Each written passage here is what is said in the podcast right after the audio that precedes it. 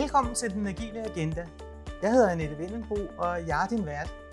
Det her i Den Agile Agenda, at jeg fortæller råt for usødet om mine erfaringer som agil coach og med agile transformationer gennem de seneste, ja, det efterhånden blev til 15 års tid eller sådan noget. Det er både de gode, men måske især de dårlige erfaringer, jeg fortæller om, fordi det er jo altså her, der er allermest at lære.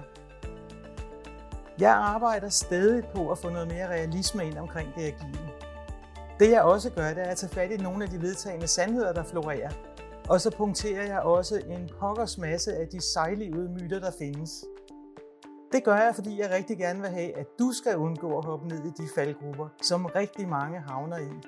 Og det gør jeg det simpelthen, fordi de ikke er opmærksomme på, hvor de gemmer sig. Det er faktisk ret interessant at være agil specialist i øjeblikket. Jeg oplever nemlig, at flere og flere ser med lidt større skepsis på det agile. Og folk er også blevet opmærksomme på, at det her med at arbejde agilt med Scrum og Safe, det ikke i sig selv er en hurtig genvej til større effektivitet eller til mere succes med sine projekter. Og så kunne man jo også lige spørge sig selv om, hvorfor nogle organisationsændringer og nogle nye roller også lige skulle skabe den slags genveje. Det er derfor, jeg har sat mig for at dykke nærmere ned i, om alt det agile overhovedet kan betale sig. Og det er faktisk emnet for dagens episode. Nu har den agile agenda jo eksisteret i et års tid efterhånden, og jeg har simpelthen sat mig for at gøre noget nyt. Jeg har sat mig for at finde ud af, hvilke praktiske erfaringer, som andre har gjort sig med det agile. Derfor vil jeg med jævne mellemrum invitere gæster ind, sådan så du kan høre deres perspektiver og lidt om deres praktiske erfaringer ude fra den virkelige virkelighed. Ja, og så må vi jo så se, om deres erfaringer de ligner mine. Jeg er simpelthen pavestolt over at kunne introducere min allerførste gæst. Og denne gæst er ingen mindre end Ursula Krogsbøl, som er afdelingsdirektør for strategi og innovation hos Knowit Mirakel. Miracle.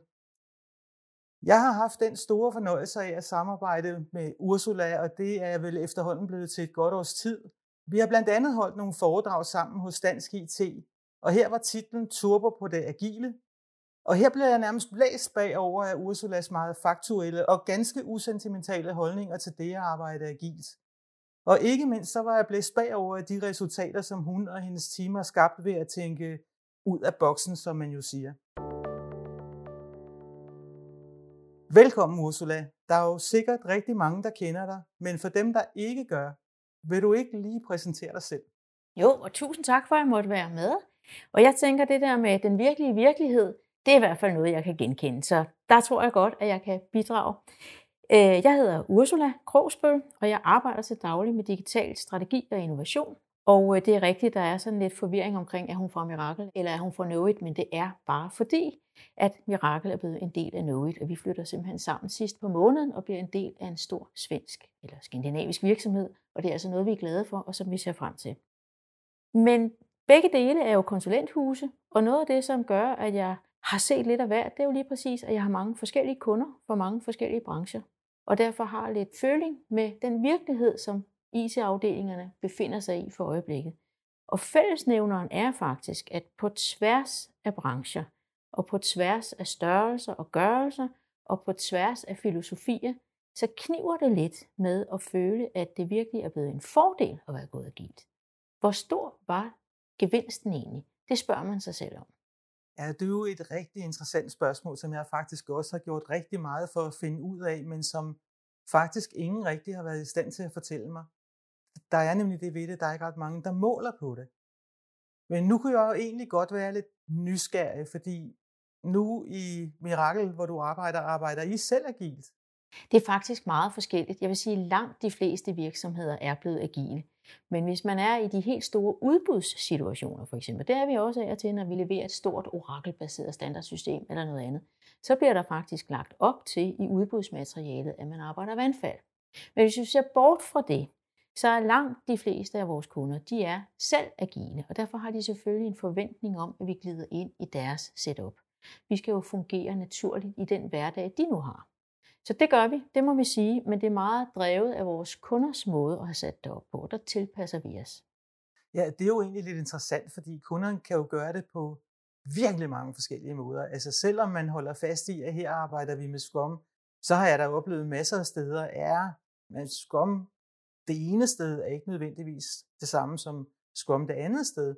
Men hvad med jeres konsulenter? Hvordan håndterer de egentlig det? Er de i stand til sådan at flekse og, og tilpasse sig på den måde? Ja, det ligger lidt i, i konsulentens DNA, at man skal kunne passe ind der, hvor man nu havner. Så, så det synes jeg faktisk øh, ikke er, er noget, vi oplever som et problem. Men der, hvor vi nogle gange kan, kan have en udfordring, det er, at, øh, at vi måske skal løse en opgave, som det kunne være rart at løse på en anden måde. Fordi det simpelthen vil være en bedre måde at få den løst på. Og der skal man jo så næsten have lov. Og det tror jeg faktisk er, er noget af det, som er, er kendetegnende sådan bredt, det er, at vi er blevet lidt for gode til kun at have én agil opskrift. Og i den afdeling, jeg er i, som jo arbejder med digital innovation også, der bruger vi meget fast track development. Og det betyder, at, øh, at jeg tit øh, befinder mig på en, en, ligesom i et parallelt univers, og, og har stor fornøjelse af det. Og det er faktisk noget af det, som, som jeg gerne vil prøve at introducere sådan bredt, det er, at det kan være praktisk at have sådan et parallelt spor. Ja, det er jo altså vildt interessant, fordi nu kan jeg huske fra vores foredrag, at du fortalte om det her fast track, og det var jo i virkeligheden meget, meget overbevisende. Men det var jo ikke rendyrket noget som helst. Så hvad siger jeres kunder til det, når I kommer med sådan noget hjemmedyrket agilt, hvis jeg kan være fragt at kalde det det? Ja, men altså, det er noget, man godt kan få lov til, og det er også noget, de fleste egentlig godt vil lære. Det, der er sagen, det er, at lige nu, der oplever de fleste, at de kører scrum-baseret, og det betyder også, at de har planlagt nogle sprints. Og så sker der det, at der sker en eller anden ting, vi også skal have løst, som man ikke lige havde planlagt, og så er man nødt til at smide al planlægning ud. Og det gør faktisk noget utroligt dårligt for organisationen. Og det har man efterhånden erfaret, at man for tit har sagt til udviklerne, at nu er det, og det er det aller, aller vigtigste, det her fokus skal ligge, og så kommer man dagen efter og siger, nej forresten ikke alligevel, glem alt, hvad jeg sagde. Og det virker meget desillusionerende på, på udviklere, som jo godt vil gøre sig umage og godt vil lave resultater. Så der er jo behov for, at vi har en parallel proces, hvor vi løser det, som kommer ind ved siden af. Og det er, øh, jeg kan nævne et godt eksempel på en kunde. Kunden er Ski, altså statens og kommunernes indkøb, og de har en helt almindelig IT-afdeling med et princip om, at de kører så vidt muligt standardsystemer, de kører Scrum-baseret, og de kan godt lide at planlægge deres sprints men de kan ikke lide at få forstyrret deres prins. Og derfor, så når vi laver forretningsudvikling og kører over i de nye spor, hvor vi hele tiden skal levere noget, hvor man pludselig kan købe AV-systemer eller noget andet indviklet ind, så passer det ikke ind i deres standardindkøbssystem, og så skal der laves noget, der kan håndtere det. Og de processer, dem holder vi faktisk uden for de normale agile sprints, og det gør vi for at værne om den planlægning, de har lavet. Så de har fået ret forudsigelig IT af, at de også kører fast track development. Det lyder godt nok spændende. Øhm, det lyder egentlig som om, at, øh, og nu ved jeg ikke, det kan være, at jeg ikke har forstået det fuldstændig, men det lyder lidt som om, at man på den ene side forsøger at planlægge noget ganske nøje, men på den anden side skaffer sig noget fleksibilitet. Er det, er det sådan, det skal forstås? Det er ret spot on, vil jeg sige, for det er jo en helt normal situation, at man har en hverdag med day-to-day operations, der skal køre, og der er ting, der skal holdes ved lige, og der skal passes. Der er også forudsigelige opgraderinger. Alt det, det vil man jo gerne have lagt ind i en plan, så man ved, hvornår det er lavet. Så handler det om ikke at få sin plan ødelagt, for der er jo også et stort stykke arbejde i at få lavet planen. Så det med, at vi ikke hele tiden smider det ud, vi har lavet, fordi nu skete der noget andet, og erkende, at det, at nu skete der noget andet, er en normal situation. Vi kan få mere ud af vores agile tilgang, hvis vi værner om den. Det er faktisk nok den, jeg gerne vil frem til. Det er, at vi spilder for meget, fordi vi kun har én måde at gøre det på, og så får vi lidt ødelagt de fine ting.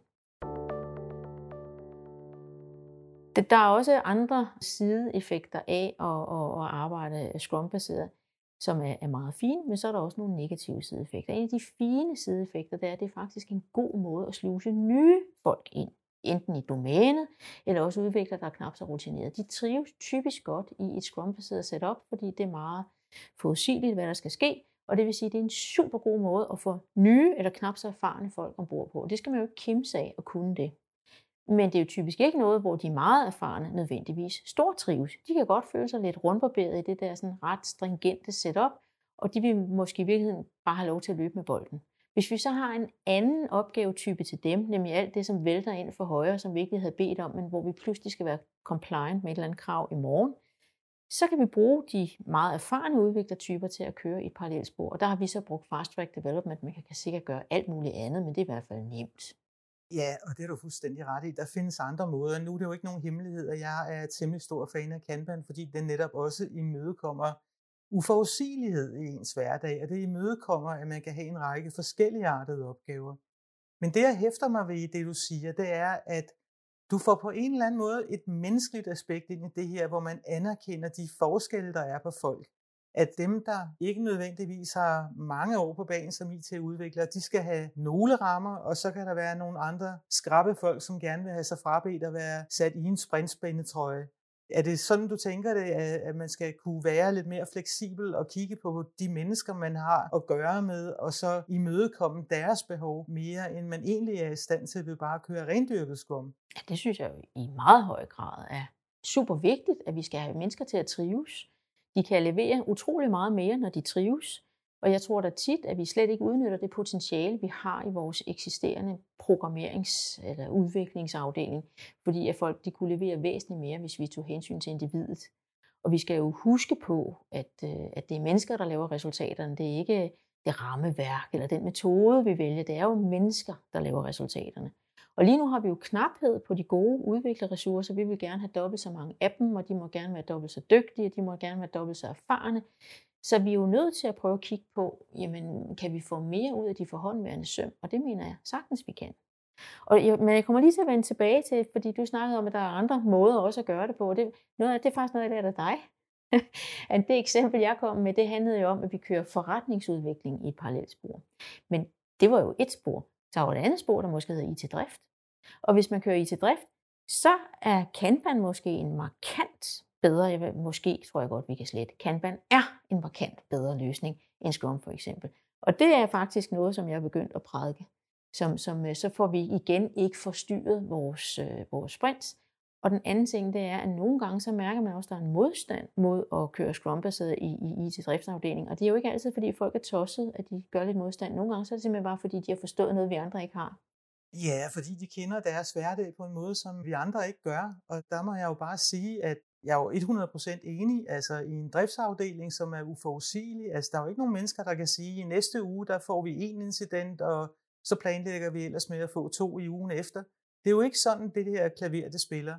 Og når det er tilfældet, så giver det jo ingen mening at overhovedet forestille sig, at man kan planlægge i et sprint. Det kan simpelthen ikke lade sig gøre. Og der har man jo altså Kanban, hvor hvis man vil arbejde med sprints, det kan man da godt gøre, men man kan også lade være. Og så kan man i øvrigt imødekomme forskellige typer af arbejde, fordi sådan nogle driftsorganisationer, de beskæftiger sig jo nogle gange med noget lidt udviklingsagtigt, noget nyudvikling på nogle af de systemer, de har ansvaret for, og nogle gange skal de løse incidents, og andre gange, der skal de opgradere dit eller dat, hvad det nu kan være. Det kan være en meget omskiftelig hverdag. Og der er Kanban simpelthen øh, sammensat på en måde, så den kan imødekomme den måde at arbejde på. Det jeg selv synes er lidt synd, det er, at man er så fundamentalistisk i sin valg.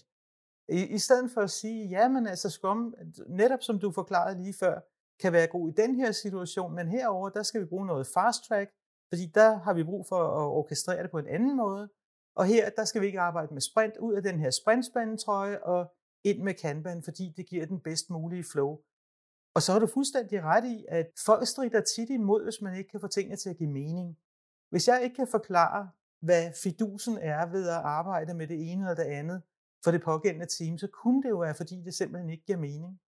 Så respekten for mennesket. Netop. Og respekten for, at den modstand, man er til møder, den faktisk skyldes viden og erfaring, og ikke bare genstridighed. Der er vi altså nogle gange en lille smule højrøvet, når vi implementerer en ny løsning, og synes, det må folk der bare indrette sig efter. Og det skal de bare med på, og sådan spiller klaveret. Og hvor vi måske lige skulle trække os lidt tilbage og sige, at det er en respektfuld måde at anskue forandringer eller skepsis på. Kunne det være, fordi der er nogen, der har fanget, at det her det måske ikke rigtig virker? Og nu kan jeg jo godt røbe, at noget af det, som jeg ser rundt omkring, det er specielt sådan noget som SAFE, har haft, øh, der har der været meget modstand omkring, og udviklerne har også syntes, at nu blev det da meget besværligt, og der kom meget orkestrering i forhold til produktion. Og langt de fleste, som nu er færdige med at implementere SAFE, og som er langt med at implementere det, øh, de øh, må jo erfare, at det havde også nogle sideeffekter, som man ikke havde forstået. Og det havde mange af udviklerne faktisk forstået up front. De havde forstået, at der er også opgaver, man ikke kan orkestrere så hårdt. Fordi der simpelthen også ligger noget kreativitet. Jeg tør næsten ikke sige det højt, men mange systemudviklere er faktisk super kreative i deres opgaveløsning. Og det får vi ikke med. Der kan også godt ligge et kvalitetstab i at køre øh, safe. Der sker det, at man ligesom kommer ind i nogle rytmer, hvor man skal levere, og så har man lavet leverancen, og så er der jo planlagt, hvad den næste leverance skal være. Hvis nu den leverance, man så har lavet, den ikke er Guds gave til menneskeheden, men der faktisk er behov for at forbedre rundt omkring, så kan man først få lavet sin forbedring måske 8 måneder senere.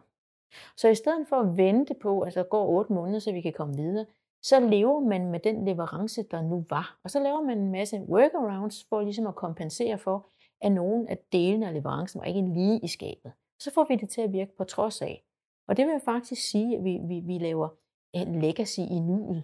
Og det, det er altså virkelig trist, når man laver workarounds på de nye ting, som vi er i gang med at implementere også. Og det er en sideeffekt, vi nogle gange oplever ud af SAFE, fordi det hele er så skeduleret og planlagt så langt frem. Og det er så noget, som, som, som folk, der er gode til at planlægge og skedulere, måske ikke lige har med, jamen hov, det kan faktisk betyde et kvalitetstab. Og den slags, det har udviklerne sådan en naturlig skepsis, der hedder, ja, de fleste leverancer, der er der grund til lige at lave en iteration. Og der er vi andre altså ikke så flinke til at, at fange, at det kunne bare være sindssygt godt fagligt input, de kommer med. Og der kan jeg jo godt røbe, at der er andre ting også med mennesket. Det, der er min oplevelse, det er, at som du siger, at hvis man lyttede lidt til de her udviklere, der sidder med fingrene i bolledejen, så vil man nok komme længere frem. Men det er bare så appellerende for mange ledere at se det her meget stringente rammeværk, hvor de tror, at de får nogle forudsigelige planer, der lægges med tre måneders mellemrum. Det er en rar fornemmelse for lederne, det er bare ikke særlig agilt, og du har selv nævnt nogle af grundene til det, at øh, man har ikke mulighed for at rette op på de skader, man skaber i nuet, og så gøre det straks, mens man har sine varme hænder på tastaturet. Og der må jeg så også sige, at jeg selv er involveret faktisk med Kanban i, i nogle enormt meget store organisationer her i Danmark, der har indset, at der er altså nogle steder i deres SAFE-organisation, hvor de kan glemme alt om at få skum til at virke, og hvor de begynder at åbne op for den her idé med, at der er ikke nogen one size fits all, og vi er nødt til at respektere virkeligheden, som den ser ud. Og hvis virkeligheden er, at man ikke kan planlægge tre måneder frem, jamen altså, så lad dog være. Den erkendelse begynder at komme frem. Jamen, der er noget med, at vi er fuldstændig sløje med planlægning. Det kan vi simpelthen godt lide. Og, og der, der er altså, Nassim Taleb, han er jo egentlig risikoanalytiker, men han taler også meget om øh, vores planlægningsgener. Og noget af det, som han, øh, han er, det kan jeg godt lige fortælle, han, han er egentlig øh, libaneser, tror jeg, libanesisk oprindelse, og så amerikansk øh, statsborger, men og han var meget aktiv øh, risikoanalytiker i finanssektoren op til finanskrisen. Og noget af det, som han så fortalte om det, det var, at der under finanskrisen dagligt indtraf hændelser, der aldrig var indtruffet før, og som derfor ikke var med i nogen scenarier. Og det er jo sådan noget, der er ret sjovt. Og hvis vi kigger sådan på, på bare, vi behøver ikke gå tilbage til finanskrisen, men vi kan prøve at kigge på april 2020, da der var coronakrise, så blev olieprisen lige pludselig negativ. Og det er jo simpelthen så abstrakt, at en oliepris, at prisen på olie kan være negativ, så det var aldrig nogen, der ville have tænkt på. Så vi skal vende os til, at der hele tiden sker noget, vi ikke havde overvejet. Og ideen om, at vi kan planlægge, det kalder han jo, for han er en fræk fyr, han kalder det The Soviet Howard Delusion, og det er ikke venligt mm-hmm. ment. Det, og han er i det hele taget, han har en spidspind. Men det gør ham jo også sjov at læse, så det, det kan jeg i høj grad øh, anbefale. Men hans øh, begrebet The Soviet Harvard Delusion kommer sig af, at han mener, det er jo i meget høj grad af folk, der kommer ud af en business school, som har den her tilbøjelighed til at planlægge ned i mindste detalje. Og han synes, det er direkte skadeligt. Og det er, fordi for det første, så er det jo et fravær af erkendelse af, at der opstår sorte svaner, altså det vil sige ting, der aldrig er hen før, de optræder bare. Og den anden ting, det er også, at hvis vi kigger på det gode gamle Sovjetunionen, så planlagde de jo faktisk. Og når de så har lagt en plan, så vidste man faktisk godt, at det bliver nok ikke til så meget noget af det. Men sideeffekten af den plan, det var, at der var i hvert fald ikke noget andet, der blev til noget. Så når vi lægger planer, så risikerer vi også, at vi blokerer for det, der i virkeligheden gør, at vi er rustet til at klare dagligdagen, og at vi er rustet til at agere hurtigt på forandringer, nemlig at vi reagerer med det samme. Men hvis vi er stramt styret, så mister vi den evne. Så det er en meget, meget tung omkostning, vi har fået med der. Så han mener faktisk, at det gør os sårbare. Og den erkendelse tror jeg, vi skal have med. Ja, og så samtidig så kan man så sige, at øh, selvom jeg, jeg er jo ikke en Harvard-professor, og det kan jeg jo ikke prale af, men jeg kan prale af at have rigtig mange år på banen med at arbejde med projekter. Og der kan jeg bare sige, at jeg har ikke kendskab til en eneste projektleder, og inklusive mig selv for så vidt, der har lagt en plan, som bare kom til at udspille sig præcis sådan. Så empirien viser bare, at ja, ja, vi skal selvfølgelig have en projektplan, men kommer den til at se lige nøjagtigt sådan ud, som vi regnede med fra starten? Svaret, det er nej. Og en af grundene til det, det er, at man arbejder med stor kompleksitet, når man arbejder med IT, og mange unknown unknowns. Så det vil sige, om vi så planlægger os selv fuldstændig blå i ansigtet, jamen så vil vi blive ramt af et eller andet, som ingen mennesker kunne forudse overhovedet, fordi vi i virkeligheden planlægger, når vi ved allermindst om det, vi skal i gang med at lave. Jeg siger ikke, at man skal lade være med at planlægge. Man skal bare lade være med at tro på, at det, man planlægger, kommer til at udspille sig netop sådan. For det gør det ikke. Det bullseye findes simpelthen ikke. Og det er jo selvfølgelig vigtigt at, nuancere på det, fordi hvis man nu øh, kører en stor insulinfabrik op i Kalundborg, så vil jeg da anbefale noget produktionsplanlægning, så man har fået købt ind til det næste batch, man skal lave, og det matcher markedets øh, behov. Så, så det, det er ikke sådan, at jeg besidder og, og argumentere imod planlægning, men vi skal prøve at dosere det rigtigt. Og der er vi altså blevet mm, for planlæggende, altså vi er ligesom rådet i en grøft, og det, det er jo, der er jo helt almindelige sådan, hvor man siger, at der er tese, og så er der antitese, og så havner vi i syntesen. Og, og, og der skulle vi gerne begynde at rykke lidt mod syntesen, for vi er virkelig blevet for planlægningstunge. Så det er også lidt et spørgsmål om, at de mennesker, vi skal have til at trives, de kan også komme til at skulle passe lidt for godt ind i planerne. Og så får vi altså faktisk nogle gange slet ikke udnyttet det potentiale, de reelt har, fordi de bare bliver belønnet for at følge en plan, og ikke bliver belønnet for at løse problemer. Og der, der skal vi også skelne mellem, følger vi planen, eller får vi faktisk noget fra hånden. Ja, det er jo der, hvor man begynder at snakke lidt om at gå efter outcomes, i stedet for bare at sætte checkmarks ved planer. Ikke? Og jeg kunne også forestille mig, at noget af kreativiteten bliver dræbt på den der måde, fordi jeg ved ikke, jeg har da mødt en udvikler eller to igennem tiden, der simpelthen bliver lange i blikket, når man skal sidde til de her planlægningsmøder, og de kommer ikke med input, og det virker som om, de har hovedet et helt andet sted. Det er jo altså nok, fordi man, man sidder og gør noget, som for dem ikke giver nogen som helst mening. Så jeg er altså også bange for, at man får dræbt noget kreativitet på den her måde. Og først og fremmest får lavet færre resultater. Og det er en af de meget fine egenskaber, langt de fleste systemudviklere har, det er, at de jo godt kan lide at lave resultater. Så hvis der kommer for meget overhead på, og de ikke synes, at de når i mål med tingene, så mistrives de. Og det er jo faktisk ikke noget, vi skal lave om på. Det er jo noget, vi skal nyde, at de har det sådan. Og sige, okay, så hvis vi kan få dem til at trives, så kunne det godt hænge sammen med, om vi er blevet produktive. Vi glemmer nogle gange at definere succes, for succes er jo ikke, at vi er blevet agile. Succes er, at vi bliver omtalt godt, for eksempel. Så, så det der med at få spurgt sig selv, efter man er blevet agil, det er, at få IT ros.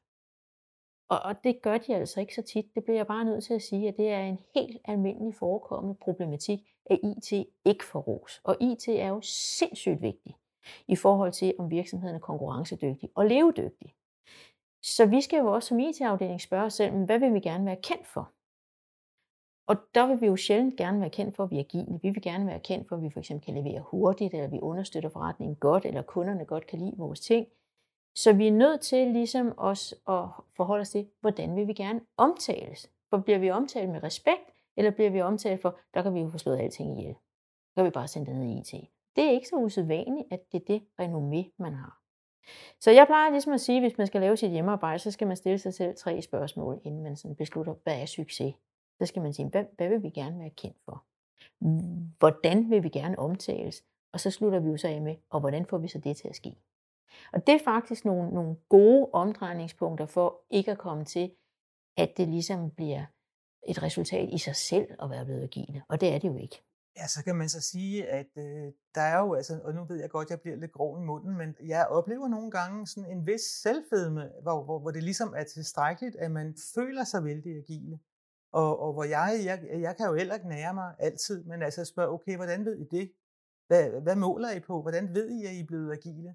Og jeg har stadig ikke fået noget svar. Jeg mangler et svar, lige bortset fra dem, jeg selv arbejder med lige i øjeblikket, hvor vi er ved at implementere Kanban, og de startede med at måle fra dag 1 simpelthen, fordi IT-chefen kiggede mig i øjnene og sagde, Annette, det er ikke for noget, men jeg betaler altså ikke dig for at komme her i flere måneder, uden at jeg kan se, at jeg får et eller andet ud af det. Og det er jo altså lige frem vand på min mølle, vil jeg sige, fordi jeg har jo også lyst til at gøre en forskel. Jeg har jo også lyst til, at mine kunder kan se ganske konkret, ja, da du kom ind ad døren, der lå vores produktivitet her, og da du gik ud af døren, så var den så løftet så og så meget. Det synes jeg er top fedt, og jeg synes, det er helt vildt mærkeligt, at man investerer, og mit gæt er, at det nogle gange drejer sig om tocifrede millionbeløb i at lave agile transformationer, og stiller sig tilfreds med at føle sig agile, uden på nogen måde at kunne dokumentere, at man har fået noget som helst ud af det. Og det er jo så der igen, kan det agile betale sig? Men hvad tænker du, Ursula? Du er også meget interesseret i, som du er inde på her. Hvad siger folk om os? Det er jo også en måde at sige noget begavet om ens resultater. Det, man har gjort, har det øh, gjort nogle forskelle for dem, der er vigtige, nemlig kunderne, eller hvad? Men hvad gør I, når I kigger i jeres egen boldgade og vil undersøge, hvad jeres kunder siger? Altså det kunne være, at I bare gik ud og spurgte dem selvfølgelig, men hvad gør I egentlig? Altså, vi spørger dem faktisk, og vi ligger også meget pænt i målinger, men det er lidt mere interessant, om kunderne har succes. Altså, min succes er, at kunden har succes, så det er jo hele tiden vores omdrejningspunkt. Det interessante er også nogle gange at sige, hvad er succeskriteriet? Fordi da jeg var yngre og gik til projektledelse, om jeg så må sige, andre går til spejder, men jeg har også taget projektledelse, så, så var succes jo ligesom, altså så havde man sådan en projektledertrækant, hvor det skulle være færdigt til tiden og til prisen og til kvaliteten, og så var pointen, at det måtte godt være dårlig kvalitet, bare det var det, der var aftalt. Og der, der, altså, der skal vi ligesom lære, at sådan er det ikke nu. Der er succes, det er, at de ting, vi laver, bliver brugt. Så hvis man for eksempel laver en digital service i form af en app eller noget andet, så kunne man sådan sige, jamen, jamen øh, de brugere, vi har på den, er de inde i den app mindst en gang om måneden. Og hvis de ikke er det, så skal vi regne med, at de er i gang med at afinstallere appen. Det sker inden for det næste halve år, for hvis de ikke mindst er inde en gang om måneden, og de så pludselig synes, nu råder det på deres smarttelefon, jamen så rydder de op. Og så lever man altså livet i yderkanten, hvis man ikke har fået mål på det og fået skabt noget, som gjorde, at de havde lyst til at genbesøge appen og åbne den. Så der er jo sådan nogle fuldstændig praktiske ting, man kan måle på.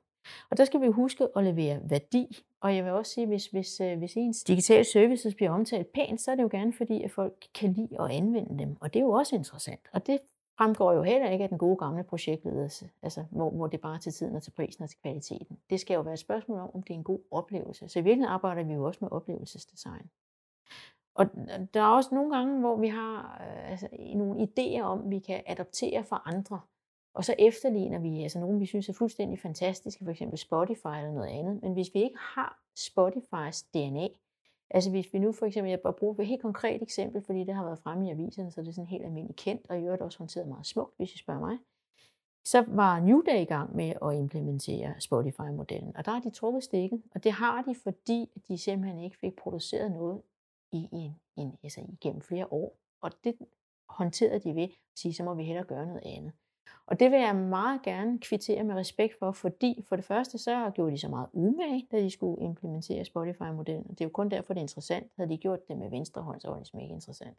Så det er jo klart, det ikke lykkes. Men de tog jo faktisk en konsekvens af, at det kommer ikke til at spille, vi får lavet for lidt. Men hvis vi kigger på det sådan, det er jo nemt bagspejlet, så må man også sige, jamen Spotify, de har jo slet ikke noget legacy, de har jo ikke mainframe stående nede i kælderen og sådan noget de har jo en helt anden DNA. Så ideen om, at man kan overtage en helt anden virksomheds DNA, den er måske også øh, optimistisk. Og nu har jeg jo læst din bog, Annette. Det er jo faktisk sådan, at vi er kommet til at kende hinanden. At det startede med, at, øh, at IT Service Management Forum spurgte, om jeg ville anmelde din bog. Og det vil jeg heldigvis gerne, for den var faktisk god. Jeg vil også sige, hvis man kun skal læse én bog, så nap den. Altså om det er agil, for der findes efterhånden mange. Men det smukke ved den, det er, at den hedder Agil Transformation i praksis. Så den handler om, hvordan det fungerer i praksis. Og der, der blev jeg jo meget opmærksom på, at, øh, at SAFE er jo nok også for folk, der er bedre begavet, end jeg er. Og eftersom at de organisationer, jeg færdes i, de er ikke sådan, det er ikke fyldt med supermennesker i superorganisationer. Det er helt almindelige mennesker i helt almindelige organisationer i virksomheder, som giver overskud og er veldrevne. Men der er ikke ret mange mennesker, som, som kan øh, rumme 90 forskellige begreber, roller, praksiser og kernepraksiser, metoder, principper, dimensioner, mindsets og kompetencer, uden at det ligesom knækker et sted. Og hvis man kigger bare på, på den enkelte lille bolle ude i, i, i det i safe framework, sådan, vi starter bare op i øverste venstre hjørne, så hedder det øh, organisatorisk agilitet. Alene den består af tre dimensioner med 10 underliggende principper. Jeg har tallene for din bog, så hvis du ikke er tilfreds med dem, så må du, så må du så har du kilden. Øh, men, men, øh, men der kan jeg bare sige så meget som, at det ved jeg, det kan jeg ikke rumme. Og, og jeg tror, jeg er meget almindelig der. Så på mange måder, så kræver det også, at vi har en, altså, vi er i gang med at implementere noget, som i superorganisationer med supermennesker sikkert vil fungere rigtig fint. Men de fleste organisationer er meget almindelige. Og jeg oplever jo også, at dygtige og kompetente, men stadigvæk meget almindelige programejere kommer i klemme, fordi nu har de implementeret SAFE. Så må vi bare konstatere, at vi er jo ikke blevet lykkelige ved samme lejlighed. Og derfor så bliver der jo så nogen, der pludselig begynder at tænke på, at det er måden, vi har implementeret det på, eller det, det er det programlederen, der har ødelagt noget her. Og det er det jo ikke nødvendigvis. Det er fordi, det er langt de færreste organisationer, som er i stand til at kapere det her på en hensigtsmæssig måde. Og der kommer rigtige mennesker i klemme lige, for, lige nu, mens vi taler, er der folk, der sover dårligt om natten, fordi de bliver holdt op på nogle resultater, som de aldrig har haft en kinamands chance på at levere på. Så det er rimelig alvorligt, at vi har så stor tiltro til, at vi bare kan adoptere et rammeværk, og så kan vi det.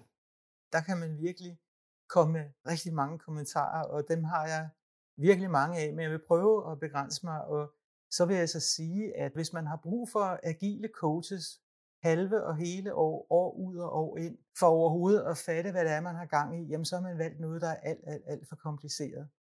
Og så er der også det at sige til det, at hvis man tænker over, at alle dem, der arbejder i sådan en safe framework, de hver især skal arbejde med nogle øh, delmetoder. Altså nu nævner jeg bare for, for sjov skyld Lean og Kanban og Scrum og DevOps og Design Thinking, og jeg ved snart ikke hvad. Nu har jeg jo konkrete erfaringer med at gå ud og implementere både Scrum og Kanban, og har også været, altså arbejdet masser af gange inden for safe sammenhænge. Og der må jeg bare sige, at, at de der enkelte ting, de er faktisk nok så komplekse allerede, som det er. Men altså, det virker på mig besynderligt, at, at man kaster sig ud i noget, som ingen almindelige mennesker kan forstå sådan umiddelbart. Og det jeg så også kan sige, det er, at, øh, og, og det her det er ikke et spørgsmål om at reklamere for mine Kanban-kurser, selvom du skal ved Gud være hjertelig velkommen. Men jeg har altså ganske mange mennesker på, på Kanban-kurser, Kanban Management Professional for eksempel, som kommer fra, fra SAFE-organisationer, hvor de siger, at de har simpelthen erkendt, at det her det er simpelthen for komplekst. De er nødt til at hive noget af kompleksiteten ud. De vil gerne have Kanbans noget simplere tilgang, og det er ikke fordi, man ikke kan skabe ekstremt meget agilitet med Kanban. Det kan man faktisk nemmere end med alt muligt andet. Men det er derfor, de sidder på de her kurser. Og der har jeg nogle gange haft spurgt, så, hm, hvordan kan det være, at I ikke simpelthen vælger at droppe det, når nu I kan se, at det her det virker ikke. Så, så fik jeg så at vide, det har jeg fået at vide flere gange, jamen vi er i gang med at revitalisere det. Fordi nu har vi altså arbejdet med det, og det her det er fra virkeligheden. Nu har vi arbejdet med det i fem år, vi kan ikke få det til at fungere, og nu prøver vi at revitalisere det. Og så siger jeg så, jamen hvorfor dog? Jamen fordi vi har brugt så enormt mange penge på det, så det kan vi da ikke bare lade være med. Og der er det så, at et begreb som sunk cost kommer ind i hovedet på mig, hvor jeg vil sige, jamen altså hvorfor i alverden fortsætte med noget, man ikke kan få til at virke efter fem år? Det kunne da tyde på, at det ikke lige er vejen frem. Men jeg forstår godt, hvorfor det er svært at sige, nu har vi brugt et eller andet antal millioner på at indføre det her, og det var verdens dårligste beslutning, og nu smider vi det i skraldespanden. Der er ikke ret mange ledere, der som du nu fortæller dig om New Day, har lyst til at stille sig op og træffe den beslutning. De benyttede også direktørskiftet til at gøre det.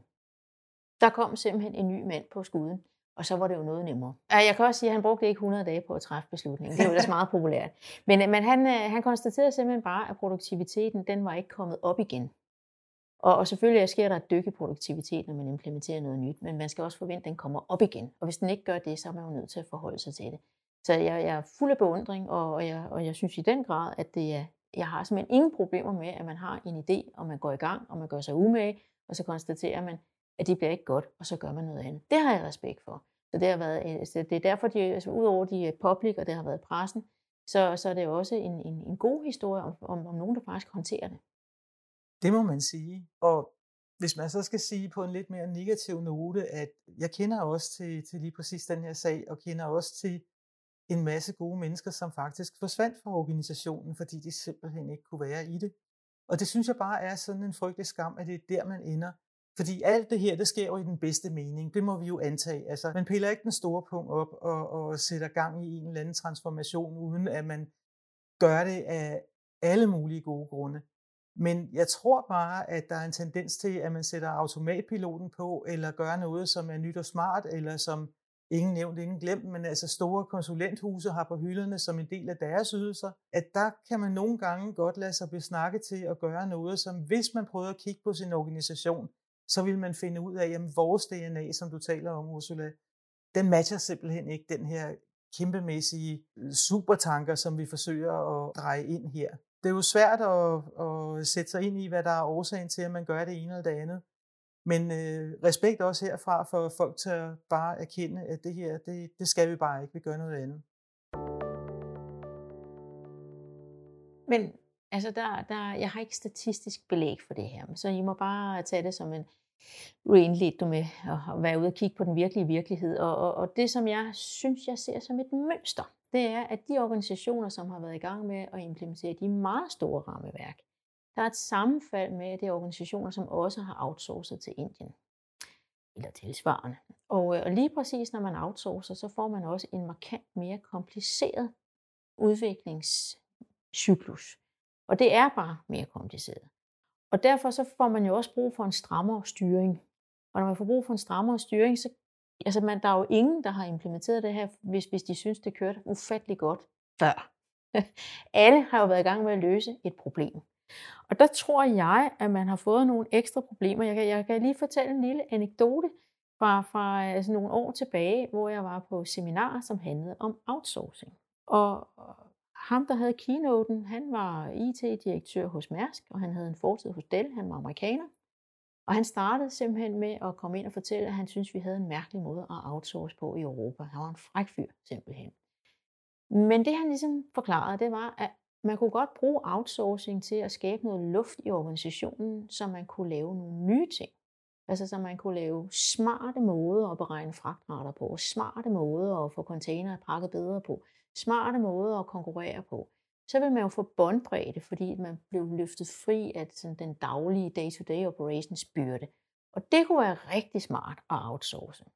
Men de fleste danskere har outsourcet på en helt anden måde. De har outsourcet for at få lavet præcis det, de plejer at få lavet, nu bare i Indien. Og det brød han sig ikke om, fordi det, han synes, at det var, hvis man ikke var bange for konkurrence. Og det der med, at vi ikke var bange for konkurrence, det synes han var mærkeligt. Og det var jo en, øh, en fræk øh, bemærkning at gå ud af døren med, han var jo keynoten, så han smuttede bare bagefter. Men bagefter så kom alle de andre oplægsholdere. Og de havde jo forberedt sig hjemmefra og havde slidesene klar. Så der var sådan lidt mat stemning, for alle slidesene her gik jo netop ud på, at, øh, at ja, nu sparede de så så meget sådan regneaks teknisk, fordi nu havde de nemlig fik de lavet præcis det, de plejede at få lavet nu bare i Indien. Og det øh, var ikke hensigten øh, i forhold til, til hende. Så jeg må, jeg må sige, at han, han havde virkelig fat i en tyk ende her. Fordi man bliver typisk langsom, når man outsourcer til Indien. Og ideen med, at vi bare skal blive ved med at gøre præcis som vi plejer, nu bare til billigere timepriser, den er måske også øh, mindre end genial i hvert fald. Og, og der er også et eller andet regnearks regnestykke, sådan apropos The Soviet Howard Delusion, der, der er gået rigtigt her og, og på de præmisser, fordi vi er jo nødt til at kigge på hastighed også. Og vi er jo også nødt til at kigge på, hvor gode er vi til at nyudvikle.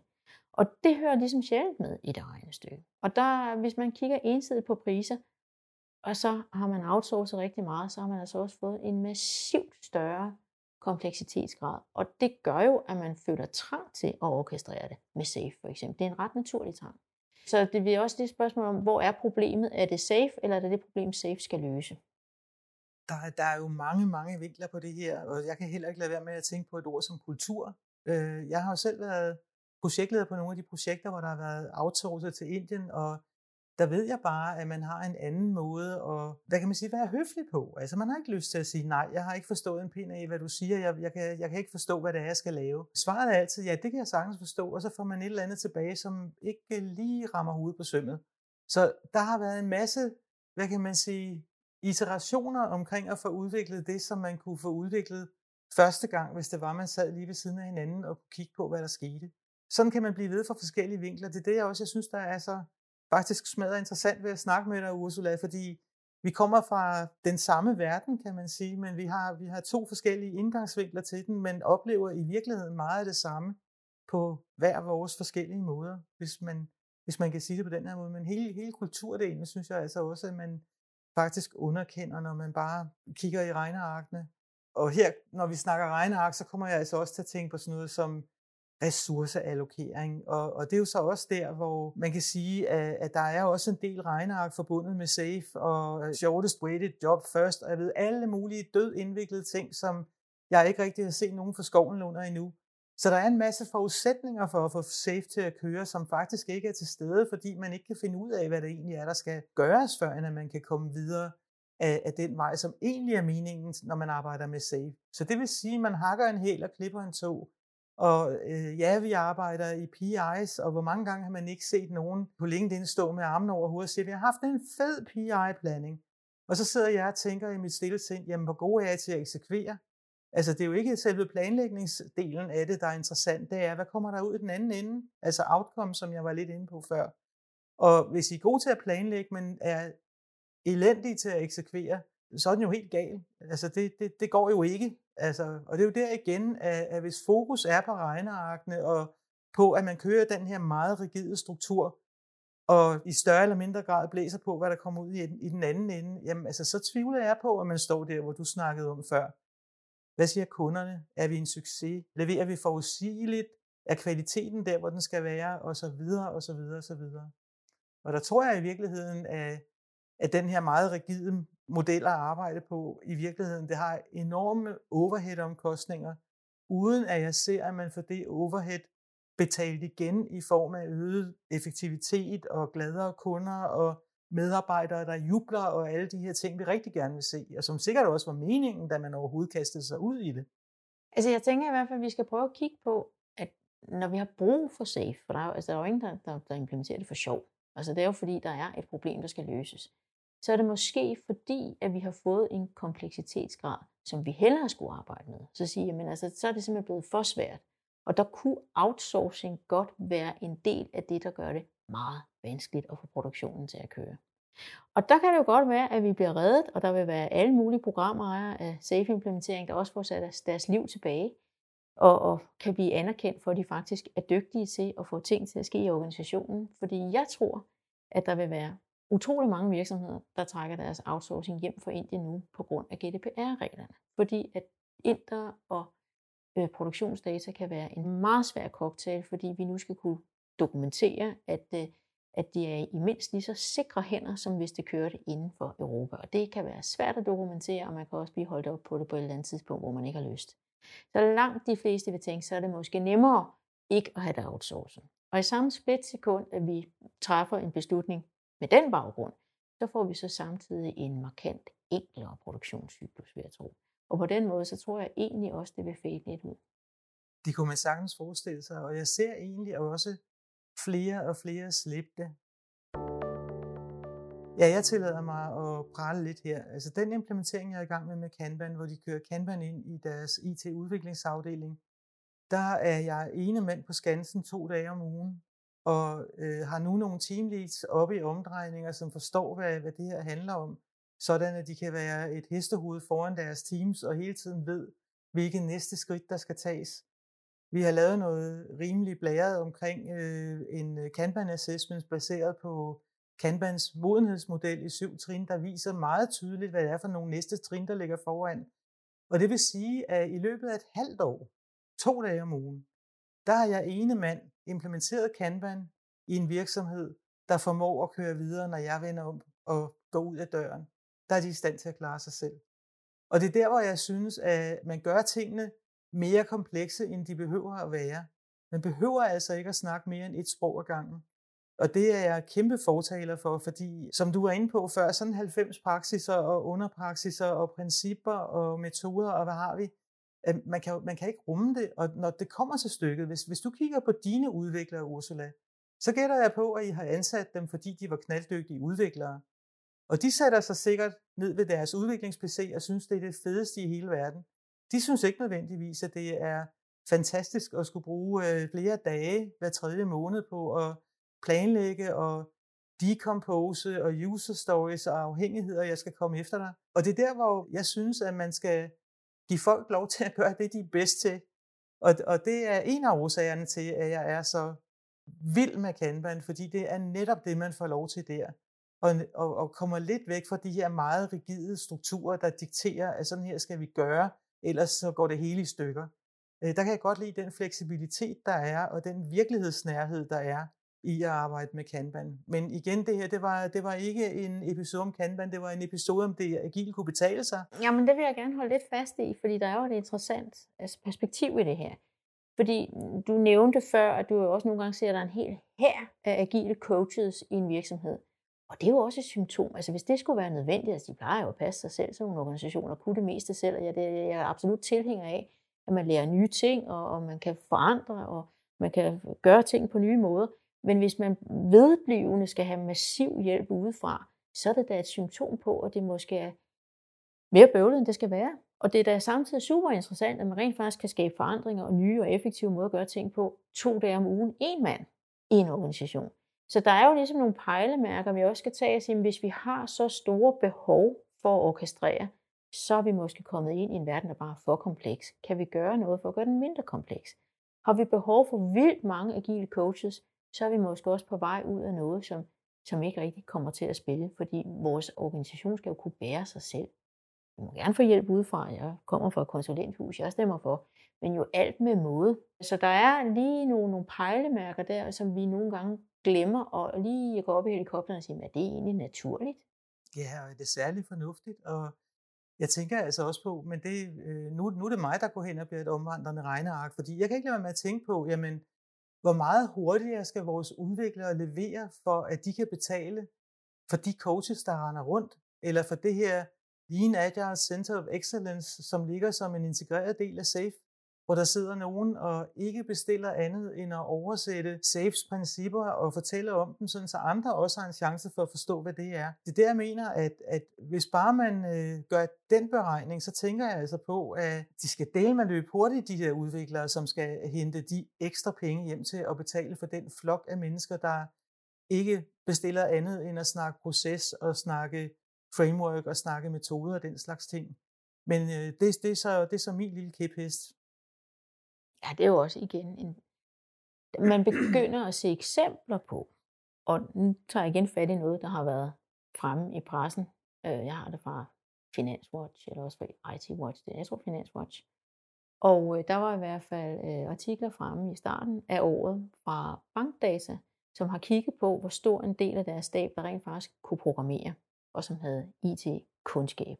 Og hvor mange, der var mere, skal vi kalde procesorienteret. Og der har de altså valgt at skære ned på det procesorienterede til fordel for det, der kan producere. Og det har de, fordi ratioen simpelthen var blevet helt skæv for dem. Så jeg tror nok, at, øh, at de, der, der bliver kigget lige nu på, om vi på en eller anden måde har fået orkestreret os på en måde, der kræver, at vi har for mange ansat, som reelt ikke producerer kode. Det er sådan en. Altså, det er jo ikke fordi, at, man, at det ikke er jeg jo selv, jeg programmerer jo ikke selv, det har jeg godt nok gjort i mine yngre dage, men, men altså, så, så det er jo ikke fordi, jeg, jeg synes, at, øh, at jeg ikke forstår, at man kan have en anden rolle i en virksomhed. Jeg kan jo kigge på mig selv for eksempel. Men, men da det er et eller andet, når ratioen går galt, når der simpelthen bliver en, en, virkelig mange i forhold til dem, der rent faktisk programmerer, så er der et eller andet, der er gået skævt. Og det begynder man at kigge på. Og jeg, jeg kan så sige, at Bankdata har faktisk også trukket deres outsourcing hjem fra Indien. Så de, de, de rykker på tingene. Altså, de, det er spændende. Det er meget, de, meget øh, spændende. De, de kigger på, om det har virket, om det har været en succes. Jeg tror nok, det var corona, der fik dem til at holde op med outsourcing. De betragtede det simpelthen som en, en risiko. Så det har bare været igennem en, en risikoanalyse, og de tænkte, det har vi ikke lyst til at fortsætte med.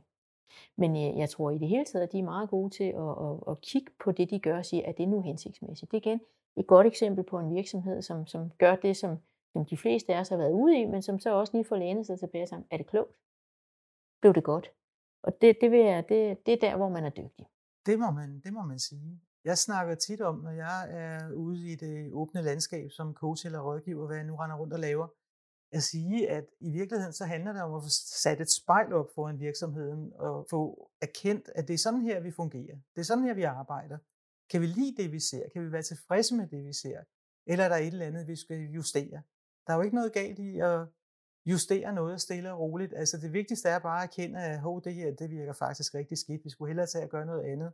I stedet for at være så forhippet på at sige, det var min beslutning, at vi gør sådan her, så det skal vi dele en brøn med at blive ved med at gøre, fordi jeg siger det. Det er helt befriende at høre, at der, fordi der har jo været ledelse ind over her, så det halve kan være nok. At den slags beslutninger træffer man ikke andet, end hvis man har haft den højeste ledelse med. Og det er nogle gange noget af det, jeg savner, det er, at man har en ledelse, der forstår, hvad det er, de kaster sig ud i, og ikke kun nøjes med at krasse i overfladen, men virkelig forstår, hvad det er, de udsætter deres organisation for, eller udsætter deres forretning for. Og så sørge for at tage bestik af, øh, hvem de selv er, og hvem deres medarbejdere er. Hvor modne er vi? Hvad kan vi kapere? Sådan så de faktisk får valgt den rigtige fremgangsmåde i første hug, frem for at skulle ud omkring nogle rigtig, rigtig dyre alternativer, som man vælger, fordi de andre gør det. Og her må jeg bare sige, at bare fordi man er stor, så er det ikke nødvendigvis, at tingene som sådan bliver mere komplekse, fordi i bund og grund, så har man mere eller mindre de samme ting, man skal inden for IT. Så størrelse i sig selv gør ikke, at man er nødt til at skalere i vildskab. Der kan måske være grunden til det, jeg ved det ikke, men, øh, men øh, størrelsen i sig selv er ikke det, der betyder, at hov, her skal vi have fat i noget skum eller noget Spotify eller hvad det kan være. Der er andre veje frem, der er langt mere simple. For eksempel Kanban, som også skalerer til både ud og op og alle mulige vegne hen. Det er bare en øh, ganske velbevaret hemmelighed. Jamen det tror jeg, der er et af de store problemer. Det tror jeg, der er, at øh, i, det, i det omfang, at vi i Danmark er blevet agile, så har de facto standarden, den har været Scrum. Og jeg er jo selv certificeret Scrum Master, og det blev helt tilbage i 2012, så på den måde, altså, jeg tror, jeg ligner resten af verden på mange måder og omgås jo også kunder, der ligner resten af verden. Og på en eller anden måde, så har vi fået skrevet Kanban ud af ligningen, og der har vi fået terroriseret en del af IT-driftafdelinger med uforstand. Og, og, og, og samtidig så er altså lige præcis det der med, så har vi en metode, og det er den, vi kører. Det tror jeg ødelægger meget. Det, det er noget af det, vi skal genbesøge, og jeg, jeg er faktisk ikke fortæller for, at vi smider det ud. Det er slet, slet, slet ikke der, jeg er, fordi som, som jeg også startede med at nævne, så er det super godt til at onboarde nye folk, for eksempel. Folk, der ikke forstår domænet så godt endnu, eller som simpelthen ikke har den samme programmeringsmæssige ballast endnu. Og dem skal vi jo have sluset ind på en god måde, og der er det simpelthen godt. Jamen, jeg er 100% enig. Altså, Scrum er rigtig, rigtig godt, hvis man har en organisation, hvis jeg nu må være lidt fræk og kalde det en rodbutik, men en organisation, hvor man ikke har arbejdet særlig systematisk, der er det da super godt at få sat et øh, Scrum-system op omkring sine teams, hvor der helt regulært er, at den her dag skal vi gøre sådan, og dagen efter skal vi gøre sådan, og så skal vi gøre sådan. Det er meget, altså, det er meget sådan bageopskriftsagtigt, hvor, øh, hvor, hvor jeg til gengæld ser, at, at modne Scrum Teams, de øh, begynder at synes, at sprintet bliver en belastning for dem, at de, det er nemmere for dem at være fri for det, så meget modne teams, de går meget ofte over til Kanban, fordi det der er frihed til at tænke selv og, og til at, hvad kan man sige, orkestrere sit Kanban-system efter den virkelighed, man arbejder i. Så jeg, jeg siger heller ikke, altså Scrum kan fint virke, det kan det virkelig, øh, og kan være godt til noget, men det er bare ikke godt til alt. Og det er den her pragmatisme, jeg godt kunne tænke mig at få ind i billedet, og også lidt realisme omkring, hvad det er, man øh, udsætter folk for, når man gennemtvinger den her one size fits all. Ja, det er lidt interessant, det der med udsætter folk for. For jeg tror nemlig nok, at lige præcis, hvis vi er bedre til at differentiere, at man faktisk kan gøre ting på forskellige måder, så bliver vi bedre til at holde på de superdygtige og super erfarne. Og de superdygtige og de super erfarne, det er meget tit lokomotiverne i virksomheden. Det betyder ikke, at vi ikke har brug for godsvognene, men uden lokomotiver, der går det galt. Og hvis vi gerne vil holde på lokomotiverne, så er vi simpelthen nødt til at have nogle alternativer, vi kan tilbyde dem, fordi de kan selv og de har ikke brug for den stramme styring. Og, og der øh, skal vi forstå, at de skal trives for at levere, og de skal også trives for at blive. Så øh, vi kan komme langt med at passe godt på den kapacitet, vi har, ved at sørge for, at de har det bedre. Og der er, altså, det, jeg, jeg nævnte det indledningsvis, men vi synes, vi har været en lille smule højrøvet i forhold til, det må de bare vende sig til. Ja. Og, og det er egentlig en, en mærkelig tilgang til, til kompetente, dygtige mennesker, det må de bare vende sig til. Ja. Det kunne da være, de strider imod af en god grund. Og, og det, det kan også være, at vi ikke får deres fulde potentiale. Lige præcis. Det menneskelige, og så selvfølgelig også udbyttet, fordi i bund og grund, så er det jo altså resultaterne, der tæller. Og det er jo fløjtende ligegyldigt, om man bruger den ene eller den anden, eller den tredje eller den syvende metode. Hvis man får knald gode resultater, så bliver det jo endelig ved. Det vil da være dumt andet. Men hvis ikke man får de resultater, som man var ude efter, så kunne man måske have fordel ved at slække øh, skruen lidt og, og prøve at kigge omkring, om der er andre veje frem til agilitet. Men det tror jeg også, der er blevet båndbredde til nu. Fordi lige når man er i gang med at uddanne øh, hele organisationen og få det hele orkestreret og sådan noget, så har man jo travlt med at få det til at lykkes. Og, og når det så er faldet på plads, og det, det er det jo langt de fleste steder nu, de har jo praktiseret mange år, men det er så også nu, de finder ud af, at gevinsten måske ikke var helt, hvad de havde tænkt. Men så er de jo egentlig også klar til, at de har kapacitet eller båndbredde eller åndsnærværelse til, at de kan begynde at, at ændre og lave parallelle universer, hvor andre mennesker så kan trives bedre. Og de kan måske også tiltrække en anden type udviklere. Det tror jeg nemlig også kommer til at ske, at det øjeblik, der er udvikler, der opdager at her, der, der tænker man lidt over, hvem der bruger hvad og hvorfor, og der er gode grunde til at gøre det, man gør. Det må da være en, øh, ja, på nudansk compelling årsag til at, at, at ville arbejde netop der. Jeg kan men, sige, at jobannoncer, hvor man skriver, at vi ikke kører Scrum, men vi kører Fast Track Development, de får en god reach. Jamen, det kan jo tyde på, at jeg har ramt et eller andet der. Så hvis jeg spørger dig, kan fast track betale sig, Ursula? Hvad er så dit svar? Ja, det er virkelig for, et dumt spørgsmål. For Søren da, men det er, altså, det er så enkelt fast track development, så altså, det er sådan, der er ingen raketvidenskab i det. Det handler om, at man bruger 500 timer, og det har man højst 12 uger til, så skal man være i luften. Og så kører man uden kravspecifikation, og man kører uden nogen form for overhead. Alt det der med at sidde og skrive mødereferat og sådan noget, det er der altså ikke penge til, fordi alt skal gå i produktet. Der er det ligesom bundet op om det buzzword, der hedder Continuous Value Creation, og det er sådan en Stanford buzzword. Men der er også noget fedt i, at alt, hvad man laver, skal skabe værdi i produktet. Og hvis det ikke gør det, så er det ikke nødvendigt. Og det er fordi, hvis du kun har 12 uger, og du kun har 500 timer, så skal der ikke være meget orkestrering indenover. Så er du ikke færdig efter 12 uger. Du har ikke noget, du kan lancere efter 12 uger. Men det er super godt til at, at håndtere de ting, som kommer ind for højre, og som man ikke lige havde bedt om, og som man gerne vil have ikke forstyrrer driften og ikke forstyrrer planlægningen. Så det kan man faktisk lave på den måde. Og jeg vil, øh, I skal bare øh, skrive, så skal jeg nok fortælle om Fast Track Development. Det er lige til at stjæle, og det er lige til at gå i gang med. Jeg lægger Ursulas mailadresse ud i beskrivelsen på den her podcast. Og jeg har lige et spørgsmål, et sidste spørgsmål, fordi hvis jeg nu satte mig øh, på kundens stol, så vil jeg jo heller ikke være så nervøs for at sige 500 timer. Hmm, det kan jeg da godt risikere at bruge, uden at skal have dårlig nattesøvn eller svedige håndflader af det. Hvad siger jeres kunder til det? Jamen, det er jo noget af det, der gør, at det er ret nemt at komme i gang med. Og det er simpelthen fordi, at det er jo så øh, stringent, at man starter med at bruge 200 timer på proof of concept. Man har jo ikke nogen specifikation. Og der har man så en go eller no-go decision, og der har man noget, som man kan kigge på, og som rent faktisk er konkret, og det er rigtig programmering. Og når vi er helt vilde med at lave det på den måde, så er det fordi moderne programmeringsframework, der kan du faktisk godt lave rigtig kode. Så vi nogle gange, når vi specificerer os selv ihjel, eller vi bliver ved med at befinde os i tegneredskaber og lave mockups osv., osv., så er det fordi, vi, vi ligesom lever i den gamle verden, hvor programmering var dyrt. Men programmering er jo overraskende billigt i 2023. Man kan lave sindssygt meget funktionalitet per time, hvis man er et moderne framework. Og så skal vi jo ligesom hoppe over i den verden, så sige, men så vil vi da have rigtig kode, fordi hvis der, når vi så får ja til vores proof of concept, så har vi jo allerede en god grundsuppe at komme videre på, så er det jo nemmere at blive færdig på de sidste 300 timer.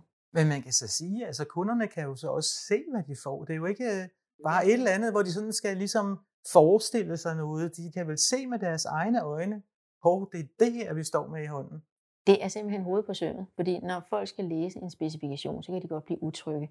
For det første så synes vi alle sammen, det er meget irriterende at have 42 sider liggende og tro i vores mailbox, fordi vi hader attachments. Det er dem, der tager vores liv.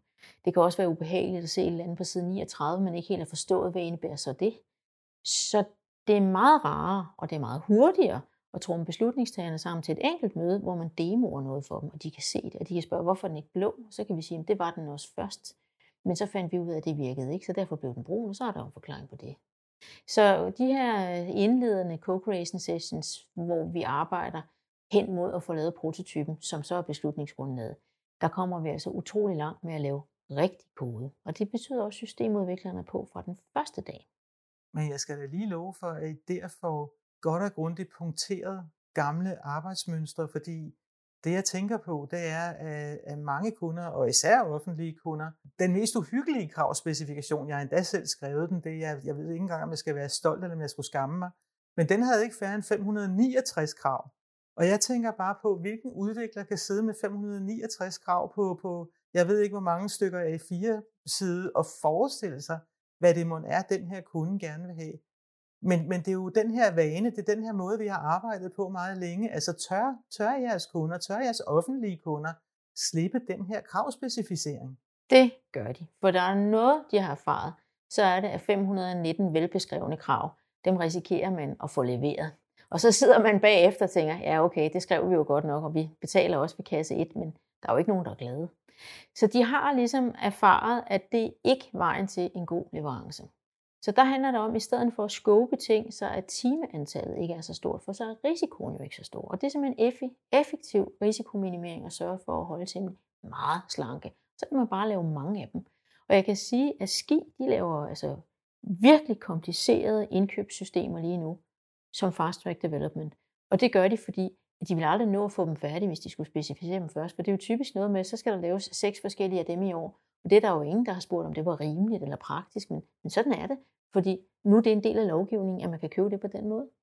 Men altså, der ser jeg jo altså også nogle lighedstræk mellem øh, Kanban, som jeg var inde på før, altså som giver fleksibiliteten til hurtigt at ændre retning, hvis det viser sig. Fordi nogle gange, netop når man forestiller sig, hvad man tror, man godt kunne tænke sig, så når tingene udmyndter, så kunne jeg tænke mig, at de forestillinger, de ender et andet sted, når man ser, hvordan det er, det, ja, at løsningen ser ud i den virkelige verden, at man, at man der får mulighed for ligesom at skifte retning, uden at det bliver dyrt og risikabelt og besværligt, fordi jeg kan da i hvert fald huske fra de gode gamle projektlederdage, at sådan noget som øh, ændringsstyring, det var virkelig noget, fanden havde skabt, fordi det var frygtelig rigidt, og det var frygtelig dyrt for kunderne, og alle havde det simpelthen som pesten. Ikke? Øh, det lyder som om, man er kommet uden om de her meget rigide måder at arbejde på, og giver kunden fleksibilitet, og giver jer lov til at være lidt øh, kreative også nogle gange, kunne jeg forestille mig. Altså det fungerer utrolig godt netop, fordi der ikke er noget spild. Og, og det der med at håndtere change requests, det er nemlig lige præcis et sted, hvor der forsvinder rigtig mange timer hen til ingen glæde. Fordi hver gang der skal rettes noget, så er det sådan noget, vi skal diskutere, er det så en ændring, eller er det ikke en ændring, og det skal registreres osv. Hvor vi jo hele tiden viser noget frem.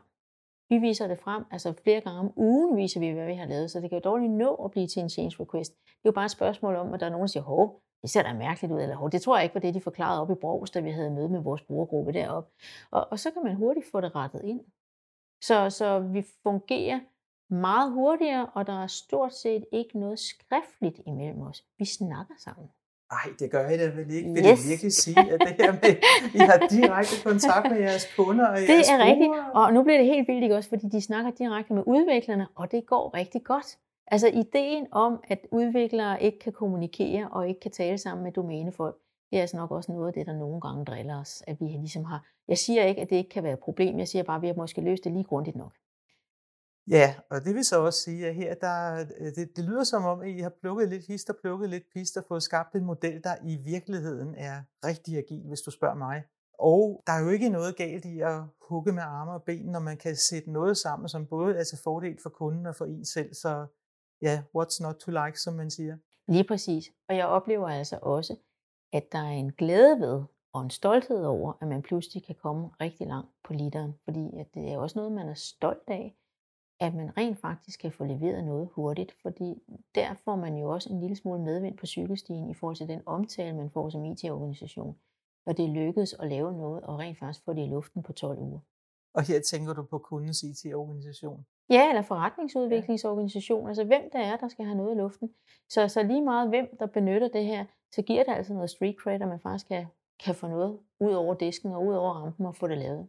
Jamen altså, Ursula, jeg vidste, at det her ville blive møghammerende inspirerende, og jeg håber, at I kan være enige med mig om, at der var virkelig meget at hente her i den her fortælling om Fast Track. Og som jeg sagde, så skal jeg nok give Ursulas mailadresse i det skriftlige, der ligger omkring den her episode, så I kan kontakte Ursula, hvis det kunne være interessant for jer. Og nu tror jeg, vi skal til at runde af.